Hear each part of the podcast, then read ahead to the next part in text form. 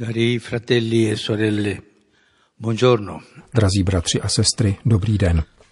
Modlitba je rozhovor s Bohem a každé stvoření v jistém smyslu rozhovor s Bohem vede. V lidské bytosti se modlitba stává slovem, invokací, zpěvem, básní. Boží slovo se stalo tělem a v těle každého člověka se slovo k Bohu vrací k modlitbě.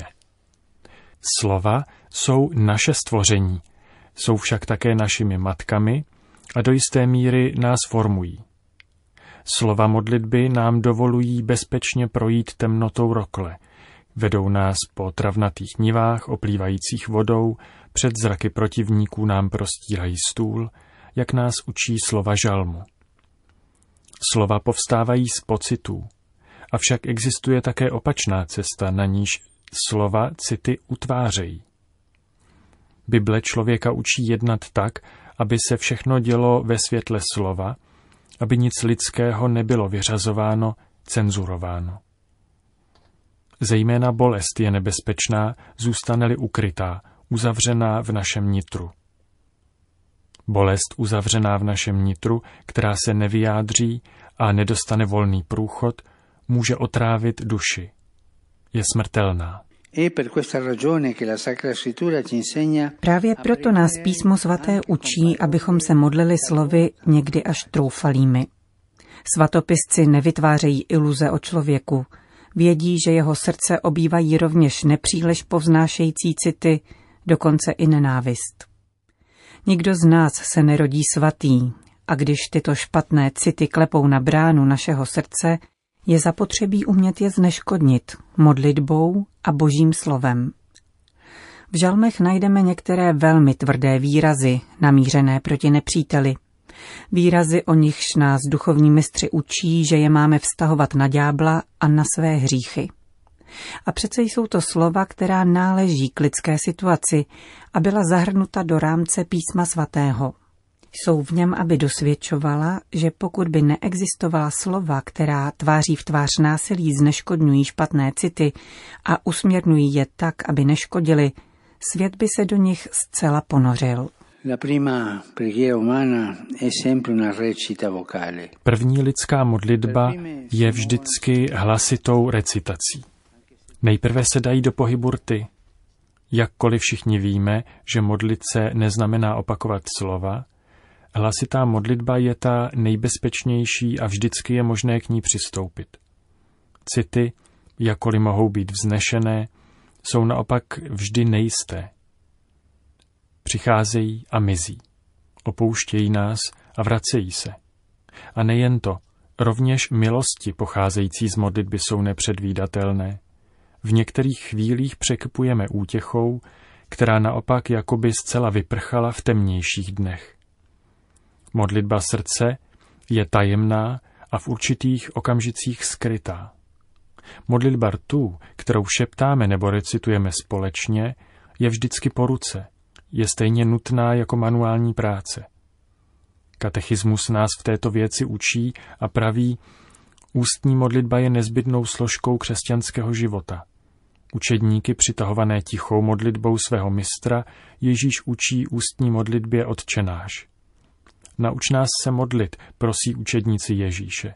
A Ježíš je učí ústní modlitbu Otče náš. Je to modlitba, ve které je všechno.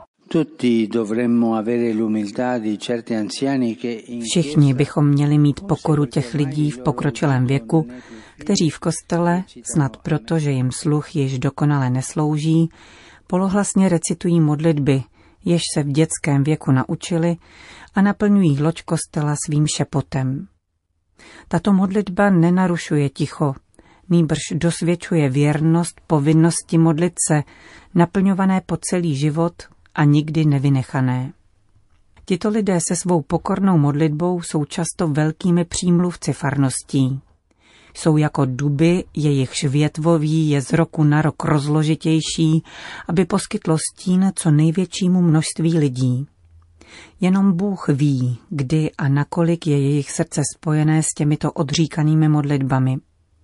Bez pochyby také tito lidé museli projít nocí a okamžiky prázdna. Ústní modlitbě však můžeme vždy zůstat věrni, je jakousi kotvou, jejíhož provazu se můžeme chytit, abychom zůstali věrní, děj se co děj. Všichni se můžeme učit vytrvalosti od onoho ruského poutníka, o němž mluví jedno slavné duchovní dílo, který získal umění modlitby skrze nekonečné opakování stále stejné invokace. Ježíši Kriste, Boží Synu, Pane, smiluj se nad námi. Jestliže do jeho života vstoupí milost, jestliže se modlitba jednoho dne roznítí do té míry, že pocítí přítomnost království zde mezi námi, jestliže se jeho pohled promění natolik, že bude podoben pohledu dítěte, bude tomu tak proto, že vytrval v opakování této prosté křesťanské litanie. Ona totiž nakonec vstoupila do rytmu jeho dechu. Tento příběh ruského poutníka je krásný, je to kniha, kterou může číst každý. Doporučuji vám ho k četbě, pomůže vám pochopit, co znamená ústní modlitba. Nesmíme tedy pohrdat hlasitou modlitbou. Někdo snad řekne, ale to je dětinské, to je pro nevědomé lidi. Já usiluji o modlitbu mysli, o meditaci, vnitřní prázdno, do něhož by přišel Bůh. Prosím tě, neupadej do pýchy pohrdající ústní modlitbou. Je to modlitba prostých lidí, kterou nás naučil Ježíš. Otče náš, jenž jsi na nebesích. Slova, jež vyslovujeme, nás berou za ruku, v jisté chvíli nám navracejí chuť, dávají procitnout také těm nejrozespalejším srdcím, probouzejí city, po kterých už nebylo ani stopy. A především jedině ona bezpečně nasměrovávají k Bohu otázky, které on chce slyšet. Ježíš nás neponechal v mrákotě. Řekl nám, vy, když se modlíte, mluvte takto.